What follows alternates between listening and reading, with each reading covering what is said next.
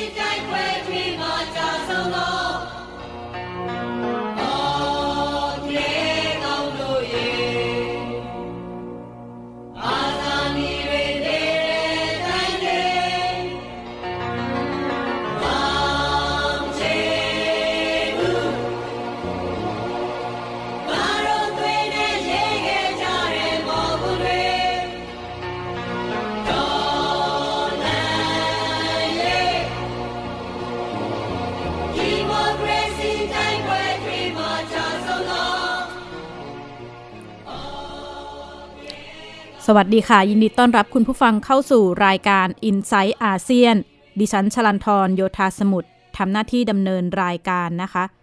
เราเริ่มต้นรายการกันด้วยเพลงกาบามาเจบู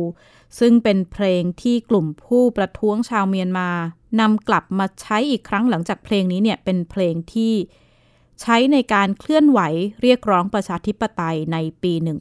1988 ในเมียนมานะคะ การประท้วงในเมียนมาก็ยังคงเดินหน้าต่อเนื่อง แม้ว่าจะมีการเหตุการณ์ปราบปรามผู้ประท้วงอย่างรุนแรงเมื่อวันที่ 9 กุมภาพันธ์ที่ผ่านมา มีรายงานผู้ได้รับบาดเจ็บ แล้วก็ถูกจับกลุ่มจำนวนมากนะคะ หนึ่งในนั้นคือหญิงสาวอายุ 19 ที่ได้รับบาดเจ็บสาหัสบริเวณศีรษะ ขณะนี้แพทย์ผู้ให้การรักษาก็ออกมาประกาศแล้วนะคะว่า เธออยู่ในภาวะสมองตาย ด้าน Facebook ของกองทัพเมียนมา ก็ถแถลงนะคะว่าประกาศขยายพื้นที่ ใช้กฎอายการศึกเพิ่มเติม รวมไปถึงกรุงเนปิดอร์เมืองเมกเวรัฐคชิน รัฐขยา รัฐมอนรัฐฉาน ห้ามไม่ให้มีการชุมนุมเกิน 5 คนรวมถึงห้ามออกนอกเคหสถาน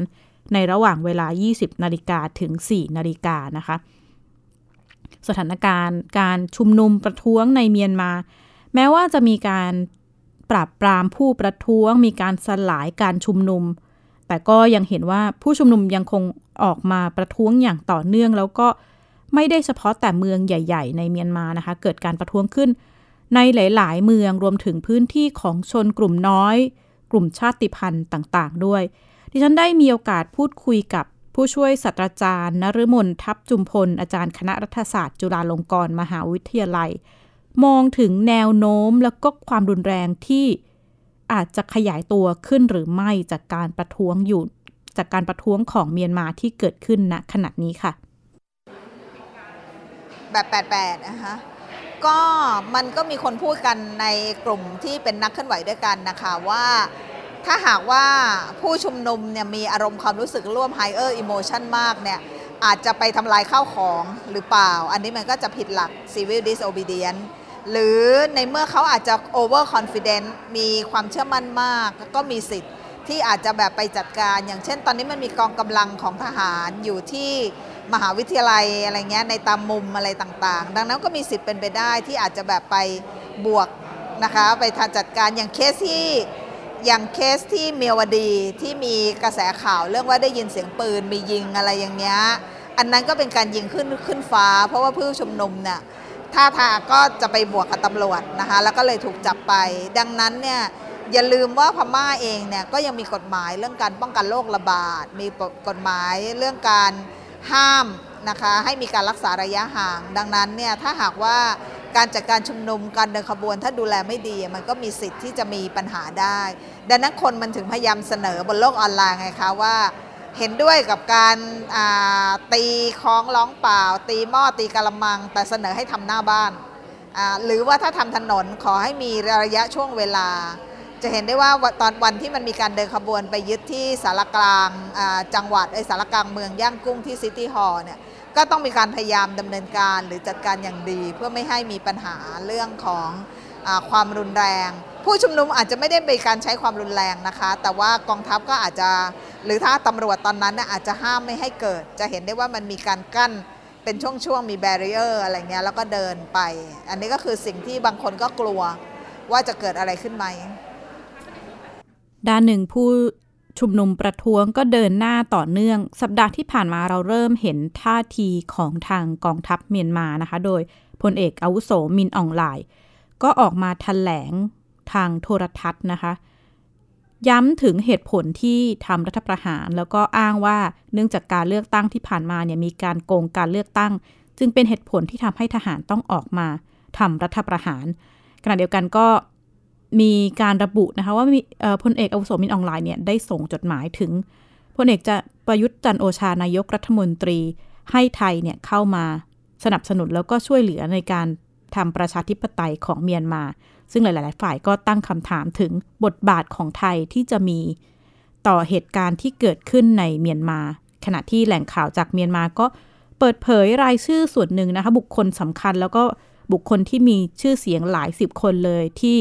คาดว่าจะถูกกองทัพเมียนมาจับกลุ่มแล้วก็คุมตัวไว้ตามสถานที่ต่างๆ ไม่ว่าจะเป็นองซันซูจีที่ปรึกษาแห่งรัฐเมียนมา แล้วก็หัวหน้าพรรค NLD นะคะ อูวินมิน ประธานาธิบดี อูฮินนะ รีบันทียู รองประธานาธิบดีคนที่สองนะคะ แล้วก็อูตีคุณประธานสภาสูง แล้วก็มันบินไข่ตาลประธานสภาผู้แทนรัษฎร ก็เป็นรายชื่อรวมถึง คณะรัฐมนตรีรองประธานสภาต่างๆ ก็ถูกจับกลุ่มจำนวนมากนะคะ ก็รวมไปถึงนายกรัฐมนตรีจาก 7 รัฐนะคะ แล้วก็รวมเป็น 14 คนจาก 7 รัฐ 7 ภาคของเมียนมา นอกจากนี้ก็นอกจากเป็น รายชื่อผู้ถูกจับกลุ่มเป็นภาคผู้ที่อยู่ในตำแหน่งเนี่ยก็ยังมีรายชื่อของนักเขียนรวมถึงอดีตนักเคลื่อนไหวในช่วงปี 1988 อย่างโกทุคันตอเลขาธิการของ All Burma Federation of Student Unions หรือว่าสหพันธ์นักศึกษาสหภาพพม่า แล้วก็อูเมียแอร์นักศึกษาในการเคลื่อนไหวปี 1988 ก็ถูกจับกลุ่มเช่นกันนะคะ เมื่อเรากล่าวถึงเหตุการณ์ที่เกิดขึ้นในเมียนมาในช่วงปี 1988 หรือว่าเหตุการณ์ที่เกิดขึ้นในวันที่ 8 สิงหาคม 1988 หลายคนรู้จักกันในชื่อ888 Uprising นะคะ ก็คือเหตุการณ์ที่เกิดขึ้นเมื่อ 30 กว่าปีที่แล้ว เกิดจากความไม่พอใจของนักศึกษาแล้วก็ประชาชนต่อรัฐบาลทหารเมียนมาที่สะสมขึ้นมาโดยตลอดจาก ปัญหาเศรษฐกิจปากท้อง แล้วก็การประกาศยกเลิกการใช้แบงค์ของแบงค์ของเมียนมา ธนบัตรของเมียนมาทำให้เกิดปัญหากระทบต่อประชาชนอย่างใหญ่หลวงนะคะ จนกระทั่งเหตุการณ์เหล่านี้ก็สะสมไปจนกระทั่ง 8 สิงหาคม ปี 1988 เมื่อนักศึกษาประชาชนจำนวนมาก ตัดสินใจออกมาชุมนุมประท้วงที่กรุงย่างกุ้ง แล้วก็เมืองใหญ่ต่างๆ เพื่อเรียกร้องประชาธิปไตย แล้วก็แสดงความไม่พอใจ กับรัฐบาลทหารณขนาดนั้นนะคะ แต่ว่าเพียงค่ำวันนั้นเนี่ยก็กลายเป็นเหตุการณ์นองเลือดเมื่อ ทหารพร้อมอาวุธปฏิบัติการระดมยิง แล้วก็ปราบปรามนักเคลื่อนไหวอย่างต่อเนื่องนะคะ หลายคนมองแล้วก็ประเมินแนวโน้มของการประท้วงครั้งนี้ว่า จะกลับไปย้อนรอยเหตุการณ์ 8888 หรือเปล่า แล้วก็ดิฉันเองเนี่ยได้มีโอกาสพูดคุยกับอดีตนักเคลื่อนไหวในช่วง 8888 ที่ขณะนี้เขามาอยู่อาศัยในเมืองไทยนะคะในประเทศไทย เขามองบทบาทของอดีตกลุ่มนักศึกษาในช่วง 8888 กับการเคลื่อนไหวในครั้งนี้ค่ะอืมตอนนี้เราที่นี่นักเคลื่อนไหวเราไม่ค่อยมีคนแล้วนักเคลื่อนไหว แต่ว่าตอนนี้รายงานนักศึกษา แล้วก็คนที่ทำงานธุรกิจมาทำอยู่บ้านเขาลงโกงกันแต่ว่ารายงานบางคนก็การพูดจาคุยกันไม่ค่อยเข้าใจ แต่ว่าพวกเขาเจ็บใจละกูไปนาสถานทูตกูปทุวันสถานทูต กูไม่เราไม่ชอบรัฐบาลปฏิการยึดปฏิวัติแค่นี้แหละ ก็เลยยังไงก็ตอนนี้พยายามพวกเขาให้ความรู้ให้การมวลกว้างมองขึ้นเราก็พยายามพัฒนาอยู่พยายามให้แนะนำดูแลอยู่ ตอนนี้ประชาชนที่อยู่ในมณฑลไทยพยายามเซ็นชื่ออยู่แซนจูกับทุกคนเพราะว่าพวกเขาเป็นเจ้าของเสียงของให้รัวตันนี้ ก็เลยว่าพวกเขามีสิทธิ์ จะเซ็นชื่อแล้วก็จะส่ง UN ว่าพวกเขาไม่เห็นด้วยไม่ละแล้วก็อีกอันเนี้ยที่ตอนนี้เป้าหมายอะรัฐสภาไทย พวกเขาจะยื่นจดหมายเซ็นชื่อประชาชนพม่าจะยื่นรัฐสภาไทย เพราะว่ารัฐสภาไทยไม่ต้องให้ยอมรับเลยไม่ต้องคุกเลยให้กดดันเลยที่ของรัฐบาลพม่า เพราะว่าที่รัฐสภารู้อะรัฐสภาไทยก็พยายามนโยบายของรัฐบาลไทยอะเขา เขาวิเขาจัดการทุกอย่างอะนะก็เลยว่าตอนนี้ประชาชนว่ารู้ว่านี่ทำแล้วก็แต่ไปประท้วงก็มีกฎหมายบ้างแล้วก็กฎหมายที่เอ่อโควิดอะแข็งแข็งก็ลองพยายามให้ระเบียบที่ดีๆอะลองพยายามคันช่วยพวกเขาค่ะมินเวซึ่งก่อนหน้านี้ก็คือเป็นกลุ่มเคลื่อนไหวนะคะเป็นอดีต กลุ่มเคลื่อนไหวในช่วงปี 1988 ถึงขณะนี้เนี่ยเดินทางมาอยู่ไทยนานแล้วนะคะ ก็ให้เสียงสะท้อนในฐานะผู้เคยผ่านเหตุการณ์เหล่านั้นก็มองว่าการเคลื่อนไหวในรูปแบบใหม่ น่าจะเหมาะสมกว่ามากกว่าการที่ไปประทะหรือการออกไปประท้วงโดยตรงเขาก็ออกมาระบุว่าขณะนี้กลุ่มเคลื่อนไหว 8888 เนี่ยก็พยายามหาแนวทาง เคลื่อนไหวในรูปแบบต่างๆ ไม่ว่าจะเป็นการเเรียกร้องไปยังนานาชาติ หรือว่าการส่งหนังสือไปยัง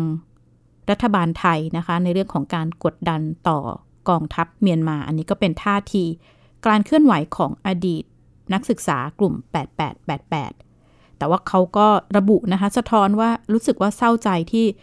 ได้ยินเพลงประท้วงกบามาเจบูเนี่ยกลับมาถูกร้องอีกครั้ง เพราะเขามองว่าสิ่งเหล่านี้ก็อาจจะไม่ควรเกิดขึ้นแล้วในเมียนมา ขณะที่นานาชาติ ก็เริ่มเห็นการมีท่าทีกดดันต่อกองทัพเมียนมาที่เข้มข้นขึ้นนะคะ จาซินดาอาร์เดนนายกรัฐมนตรีนิวซีแลนด์ก็ออกมาประกาศว่า รัฐบาลนิวซีแลนด์จะระงับการติดต่อทางการเมือง แล้วก็กับการทหารในระดับสูงเมียนมา พร้อมทั้งเตรียมบังคับใช้คำสั่ง ห้ามเจ้าหน้าที่ระดับสูงในกองทัพเมียนมาเดินทางเข้าประเทศขณะเดียวกันก็ระบุว่านิวซีแลนด์เนี่ยจะตรวจสอบการระดมทุนต่างๆ ที่ส่งไปยังเมียนมา เพื่อป้องกันไม่ให้เกิดการเอื้อประโยชน์ต่อรัฐบาลทหาร ซึ่งโครงการช่วยเหลือเมียนมาที่ไม่ได้อยู่ภายใต้การควบคุมของกองทัพ ก็ยังคงเดินหน้าต่อไป ผู้นำนิวซีแลนด์เรียกร้องให้ประชาคมโลกออกมาประณามสิ่งที่เกิดขึ้นนะคะ อีกด้านโจไบเดนประธานาธิบดีสหรัฐเนี่ยก็ออกมาระบุเมื่อวันพฤหัสบดีที่ผ่านมานะคะ ออกคำสั่งฝ่ายบริหารเพื่อ เปิดทางให้สหรัฐอเมริกาเนี่ยคว่ำบาตรผู้นำกองทัพเมียนมา ที่มีส่วนในการก่อรัฐประหารได้โดยตรง รวมทั้งคว่ำบาตรธุรกิจของธุรกิจที่เกี่ยวข้องกับกองทัพ แล้วก็สมาชิกในครอบครัวของทหารระดับสูงได้ทันที โดยรัฐบาลสหรัฐเตรียมที่จะเปิดเผยรายชื่อ ผู้นำกองทัพเมียนมาที่จะถูกคว่ำบาตรในรอบแรก ภายในสัปดาห์นี้นะคะ รวมทั้งจะบังคับใช้ มาตรการควบคุมการส่งออกอย่างเข้มข้น แล้วก็เตรียมที่จะประกาศใช้มาตรการกดดันที่จะเพิ่มเติมขึ้นเรื่อยๆ ดิฉันได้พูดคุยกับผู้ช่วยศาสตราจารย์นฤมลทับจุมพลนะคะ อาจารย์ประจำคณะรัฐศาสตร์จุฬาลงกรณ์มหาวิทยาลัย มองผลกระทบแล้วก็ท่าทีของกองทัพที่จะต้องเผชิญจากแรงกดดันทางเศรษฐกิจจากนานาประเทศค่ะ ถ้าเทียบกันนะคะเมื่อตอนปี 1988 เนี่ยเราก็จะเห็นว่าพม่าเพิ่งเปิดระบบเศรษฐกิจนะคะ 1987 ที่บอกว่าจะเข้าสู่ระบบเศรษฐกิจแบบ global economy แต่ว่าเศรษฐแต่ว่าธุรกิจที่เข้าสู่ระบบนั้นมันก็ยังน้อยมาก แต่ในขณะที่ปัจจุบันนี้เนี่ยถ้าดูจากการลงทุนต่างประเทศที่เข้าไปในพม่ามันมีจำนวนอย่างมากนะคะ หลาย billion บาท ดังนั้นการทำรัฐประหารคราวนี้เนี่ยมันจึงมีปัญหาค่อนข้างเยอะ ยกตัวอย่างเช่นการปิดอินเทอร์เน็ต แค่ปิดอินเทอร์เน็ตเนี่ยก็ส่งผลต่อธุรกรรมทางการเงินนะคะ แล้วก็อย่าลืมว่า 10 ปีที่ผ่านมาเนี่ยระบบเศรษฐกิจของพม่ามันเข้าสู่ระบบตลาดโลก เป็น global supply chain ไปเรียบร้อยแล้ว ดังนั้นการทำรัฐประหารคราวนี้มันจึงเป็นโจทย์ที่ยากยกตัวอย่าง ก็แค่ว่ากำลังซื้อภายในประเทศประกาศลิสต์รายชื่อของบริษัทที่ทำธุรกิจกับทหารร้อยกว่าบริษัท แล้วประกาศลงไป แล้วยื่นสหรัฐประกาศว่าเขาจะมี target sanction คือแซงชั่นกับบริษัทที่ทำธุรกิจกับทหารนะแค่นั้นก็หน้ามืดแล้ว ดังนั้นเนี่ยในแง่เศรษฐกิจการเมืองปัจจุบันเนี้ยโดยส่วนตัวค่อนข้างคิดว่าลำบากนะคะมันจะไม่เหมือนกับในอดีตเมื่อปี 88 ที่ธุรกิจยังน้อยจำนวนวอลลุ่มน้อยจำนวนคนที่อยู่กับธุรกิจหรือการทำงานก็จะน้อยกว่า คราวนี้มันไม่ใช่แล้ว เมื่อปี 88 เราจะเห็นว่ามีคนอพยพข้ามแดนมาเป็นผู้ลี้ภัย แล้วก็ถัดมามีผู้ใช้แรงงานมาอยู่เมืองไทย แต่ปัจจุบันนี้ไม่ใช่แล้ว ปัจจุบันนี้เนี่ยมันมีรูปแบบของการลงทุนในพม่า ลงทุนโดยจีน โดยเวียดนาม โดยสิงคโปร์นะคะ ดังนั้นเนี่ยบริษัทเหล่านั้นเนี่ยก็ส่งขายตลาดโลก ถ้ามันถูกข้อหา target sanction เนี่ยมันก็จะยังไง อันนี้มันก็ไม่ง่าย อันที่สองถ้าจะโยงนอกเหนือจากเศรษฐกิจเนี่ยเราก็จะเห็นว่ามันจะมีสิ่งที่เราเรียกว่าโลกดิจิทัลการปฏิวัติเทคโนโลยี ดังนั้นปัจจุบันเขาไม่สามารถที่จะปิดประเทศไม่ปราบใครแล้ว หรือปราบคนแล้วคนไม่รู้ได้ เมื่อปี 1988 เนี่ยนะคะมันใช้เวลาประมาณ 2-3 วันน่ะกว่าเราจะรู้ข่าว แล้วก็ใช้เวลาประมาณ 3 เดือนที่เขาจะทำรัฐประหารรอบที่ 2 ดังนั้นกว่าเราจะรู้ก็คือเมื่อคนอพยพ มาอยู่บริเวณชายแดนในเขตรัฐกะเหรี่ยงแล้ว แต่ตอนนี้เรารู้ได้ทุกวัน เราเปิดอินเทอร์เน็ตเราก็ดู เราเปิด Facebook เราก็จะเห็นว่ามีอ่าสกรีนแชร์สกรีนมี Facebook Live มีการใช้โปรแกรม Signal Instagram อะไรเงี้ย YouTube มีได้ทุกวันดังนั้นเนี่ยสำหรับกองทัพเรื่องนี้มันไม่ง่าย แล้วสินค้าที่มันอยู่บนโลกออนไลน์ ถ้าเราคิดว่าเป็นดิจิ t a ลอีโคโนมีมันก็ค่อนข้างมีเยอะขึ้นนะคะสำหรับพม่า ดังนั้นในแง่นี้มันไม่ง่ายเลย ที่กองทัพจะจัดการได้ง่าย ๆ แค่นัดกันถอนเงินนะคะ ตอนตอนนี้ถูกห้ามถอนเกิน 1 ล้านจาร์ดซึ่งคนพม่าเองก็ต้องการถอนมากกว่านั้นอยู่แล้ว เพราะ 1 ล้านจาร์ดมันแค่ประมาณ 20,000 บาทเอง ดังนั้นมันมีข่าวด้วยซ้ำไปว่ามีคนบอกว่าเขามีเงินมากกว่านี้ทำไมเขาจะถอนออกมาหมดไม่ได้ ระบบแบงกิ้งก็หน้ามืดเลยล่ะค่ะ อันนี้ก็เป็นปัญหา อีก หนึ่งกลุ่มที่ถูกจับตาแล้วก็น่าจะมีบทบาทสำคัญในการเดินหน้าต่อ แล้วก็การเมืองของเมียนมาคือกลุ่มชาติพันธุ์ แล้วก็ชนกลุ่มน้อยนะคะ การชุมนุมประท้วงเนี่ยไม่ได้เกิดขึ้นในเฉพาะแต่เมืองใหญ่ ๆ หรือว่าเฉพาะคนกลุ่มที่เป็นเบอร์มีสเป็นสัญชาติเมียนมานะคะ แต่ว่าการประท้วงในพื้นที่ของกลุ่มชาติพันธุ์ และชนกลุ่มน้อยก็เกิดขึ้นในหลายพื้นที่นะคะ อย่างเช่นในจังหวัดในเมียวดี เป็นพื้นที่ตรงข้ามอำเภอแม่สอดจังหวัดตากก็มีการประท้วงต่อต้านรัฐประหารเกิดขึ้นอย่างต่อเนื่อง รวมถึงเมียนมาเชื้อสายกะเหรี่ยงในพื้นที่เขตอิทธิพลของกองกำลังกะเหรี่ยงทุกฝ่ายเนี่ยก็จะมีกลุ่ม BGF หรือกองกองกำลังพิทักษ์ชายแดน กลุ่มสหภาพแห่งชาติกะเหรี่ยง หรือ KNU แล้วก็มวลชน ชนกลุ่มน้อยอื่นเข้าไปร่วมการชุมนุมด้วย ดิฉันได้พูดคุยกับผู้ช่วยศาสตราจารย์ลลิตาหารวงศ์นะคะอาจารย์ประจำคณะ สังคมศาสตร์ มหาวิทยาลัยเกษตรศาสตร์ มองบทบาทกลุ่มชาติพันธุ์ และชนกลุ่มน้อยต่อการรัฐประหารครั้งนี้ในเมียนมาค่ะ คือชนกลุ่มน้อยเนี่ยไม่ไม่เราไม่สามารถมองชนกลุ่มน้อยเป็นเป็นกลุ่มเดียวกันได้นะคะ คือเขาไม่ได้มีเอกภาพด้วยด้วยตัวของเขาเองนะคะ ดังนั้นเนี่ยบางกลุ่มก็จะมีผลประโยชน์ผลประโยชน์ร่วมกับกองทัพ บางกลุ่มก็อาจจะมีผลประโยชน์ร่วมแล้วก็ชื่นชอบ NLD เป็นการส่วนตัวนะคะแต่ว่าในท้ายที่สุดแล้วเนี่ยกลุ่มของกลุ่มชาติพันธุ์เขามีธงของตัวเองนะคือคือเขาต้องการที่จะบรรลุข้อตกลงของเขาคือเขาอยากอาจจะอยากเป็นเอกราช ซึ่งมันเป็นไปไม่ได้อยู่แล้วนะคืออาจจะได้รับสิทธิ์อะไรบางอย่างจากรัฐบาลนะคะ ดังนั้นเนี่ยการที่จะปฏิเสธกองทัพ100%เนี่ยกลุ่มชาติพันธุ์ก็ไม่น่าจะทำ นะเพราะว่ายังไงก็ตามเนี่ยเขาดูถึงเกมระยะยาวแล้ว ยังไงเขาก็ต้องเปิดฉากเจรจากับกองทัพอยู่แล้วนะคะ ดังนั้นสิ่งที่กลุ่มชาติพันธุ์จะทำได้ก็คือออกแถลงการ์บอกว่าเราไม่เห็นด้วยกับรัฐประหารนะแต่ว่าในอนาคตเนี่ยเมื่อมีการเจรจากันยังไงทั้งทุกฝ่ายก็ต้องหันมาเจรจากันอยู่ดี อีกหนึ่งประเด็นที่ได้รับการพูดถึงในสื่อต่างประเทศนะคะคือเขามองว่าผลกระทบการชุมนุมที่เมียนมาเนี่ยจะส่งผลแรงกระเพื่อมอย่างไรต่อการประท้วงในไทย รวมถึงท่าทีของชาติสมาชิกอาเซียน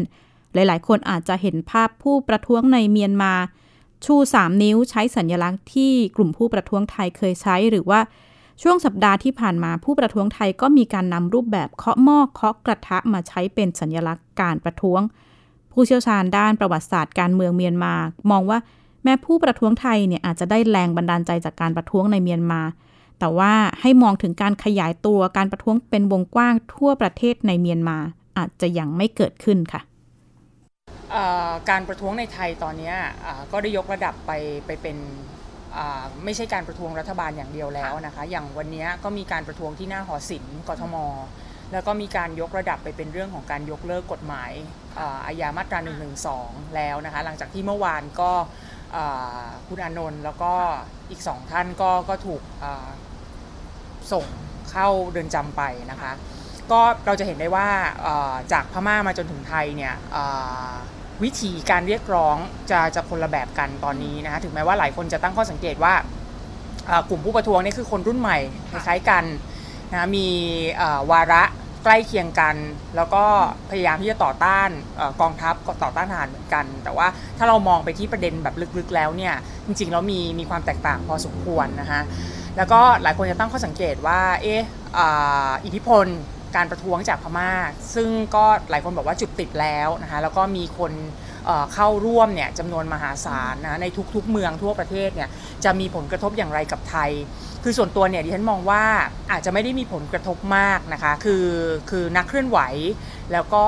คนที่ออกมาเรียกร้องประชาธิปไตยในไทยเนี่ยอาจจะมีความรู้สึกว่าอยากจะให้มีคนมาออกมาเรียกร้องเหมือน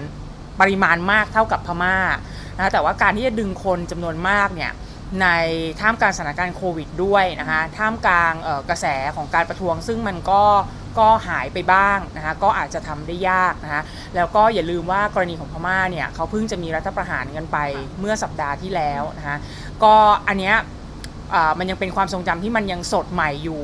สำหรับผู้คนในพม่านะคะแล้วเรื่องของการประท้วง รัฐประหารการต่อต้านรัฐประหารในพม่ามันเป็นมันเป็นส่วนหนึ่งของภาคประชาสังคมในพม่ามาอย่างยาวนานอยู่แล้วนะคะ ในขณะที่สังคมไทยเนี่ยเราอาจจะยังไม่ค่อยคุ้นชินเท่าไหร่กับกับการประท้วงครั้งใหญ่ๆนะแต่สำหรับคนพม่าเขาประท้วงกันมาตั้งแต่ 1962เอ่อ1988 2006นะมาจนถึงปัจจุบันเนี่ยคือประท้วงกันมาหลายครั้งแล้วจากการประท้วงฮ่องกงสู่การประท้วงประเทศไทยแล้วก็การประท้วงในเมียนมา สิ่งเหล่านี้จะส่งผลกระทบอย่างไรหรือจะจุดกระแสการเคลื่อนไหวในอาเซียนที่หลายคนมองว่าอาเซียนสปริงได้หรือไม่ ผู้เชี่ยวชาญด้านการเมืองเมียนมาตอบคำถามนี้ค่ะดิฉันคิดว่าอาเซียนสปริงนี้โอกาสจะอาจจะเป็นไปได้ยากนะคะเพราะว่าด้วยกรอบของอาเซียนเองเนี่ยเขาก็มี เรื่องของการไม่แทรกแซงกิจการภายในอย่างอย่างค่อนข้างมีนัยสำคัญนะคะแล้วอออย่างกรณีของไทยเนี่ยซึ่งซึ่งรัฐบาลไทยพยายามที่จะบอกว่าตัวเองเป็นเป็นผู้นำอาเซียนนะแต่จริง ๆ แล้วเนี่ยด้วยสภาพลักษณะของรัฐบาลของไทยเองปัญหาของไทยอะไรหลายๆอย่างนะคะก็อาจจะทำให้การรวมตัวกันของอาเซียนมันมันยากนี่คือการรวมตัวของรัฐบาลฝั่งอาเซียนที่เพื่อที่จะไปกดดันพม่าเนี่ยอาจจะเป็นเรื่องยาก แต่สำหรับภาคประชาชนเนี่ยอย่างที่ดิฉันเรียนไปข้างต้นแล้วนะคะว่า วาระของการเรียกร้องอของคนไทยแล้วก็ของคนพม่านี่คนละอย่างกันนะคะแล้วก็ในหลาย ๆ ประเทศเนี่ยดิฉันคิดว่าภาคประชาสังคมนะหรือการรวมกลุ่มประชาชนเพื่อต่อต้านรัฐบาลเนี่ยอาจจะยังไม่ได้เริ่มขึ้นอย่างจริงจังนะอย่างเช่นกัมพูชาอย่างเงี้ยหรือว่ามาเลเซียในกรณีอของของนายกรัฐมนตรีคนปัจจุบันนะคะ ซึ่งถ้าจะให้ทุกประเทศเนี่ยปรับปรับแล้วก็รวมตัวกันขึ้นมาเพื่อต่อต้านรัฐบาลในปัจจุบันเนี่ยอาจจะเป็นไปได้ยากนะแล้วก็ฟิลิปปินส์ก็ยังมีประธานาธิบดีดูเตอร์เต้อยู่นะคะแต่ดิฉันคิดว่าสำหรับในประเทศไทยเนี่ยการประท้วงอาจจะลากยาวไปนะคะแต่ว่ารัฐบาลก็แน่นอนก็จะต้องใช้มาตรการหลาย ๆ อย่างนะมาอ้างเพื่อที่ทำให้ผู้ชุมนุมเนี่ยหายไปอย่างเช่นเรื่องของโควิด หรือว่าการใช้กฎหมาย หรือว่าการใช้ตำรวจ หรือว่าการยัดข้อหาอะไรต่าง ๆ นะคะ แรงบันดาลใจจากพม่าอาจจะมีบ้างนะคะ แต่ว่าอาจจะไม่ได้เป็นอาจจะไม่ได้เป็นแรงบันดาลใจหลักที่ทำให้การประท้วงในไทยนั้นขยายความรุนแรงขึ้นค่ะขณะที่บทบาทของอาเซียนกำลังถูกจับตาอย่างหนักนะคะ สหรัฐก็บอกว่าคล้ายๆ กับว่าฝากความหวังในเรื่องของการกดดันเมียนมาให้กับอาเซียน แต่ภาพที่เกิดขึ้นอาจจะยากผู้เชี่ยวชาญหลายคนเห็นตรงกันว่า สถานการณ์รัฐประหารในเมียนมาเนี่ย น่าจะทำให้อาเซียนอ่อนแอลง การจะออกมาแถลงการความเป็นหนึ่งเดียวกัน โดยเฉพาะในเรื่องของประเด็นประชาธิปไตยการเลือกตั้ง หรือว่าสิทธิมนุษยชน บทบาทของอาเซียนอาจจะน้อยลงในเรื่องของการแถลงจุดยืนร่วมกัน อันนี้ก็เป็นภาพที่สื่อต่างประเทศผู้เชี่ยวชาญ ด้านอาเซียนแล้วก็ในหลาย ๆ ด้านมองตรงกันถึงสถานการณ์ที่เกิดขึ้นในเมียนมาค่ะ และนี่คือทั้งหมดของ i n s i ซต์อาเซียน วันนี้ ดิฉันชลันทรโยธาสมุทรขอลาคุณผู้ฟังไปก่อนและพบกันใหม่สัปดาห์หน้า สวัสดีค่ะ ติดตามรายการได้ที่ www.thaipbspodcast.com แอปพลิเคชัน Thai PBS Podcast หรือฟังผ่านแอปพลิเคชัน Podcast ของ iOS Google Podcast Android Podbean SoundCloud และ Spotify ติดตามความเคลื่อนไหวของรายการและแสดงความคิดเห็น โดยกดถูกใจที่ facebook.com/thaipbspodcast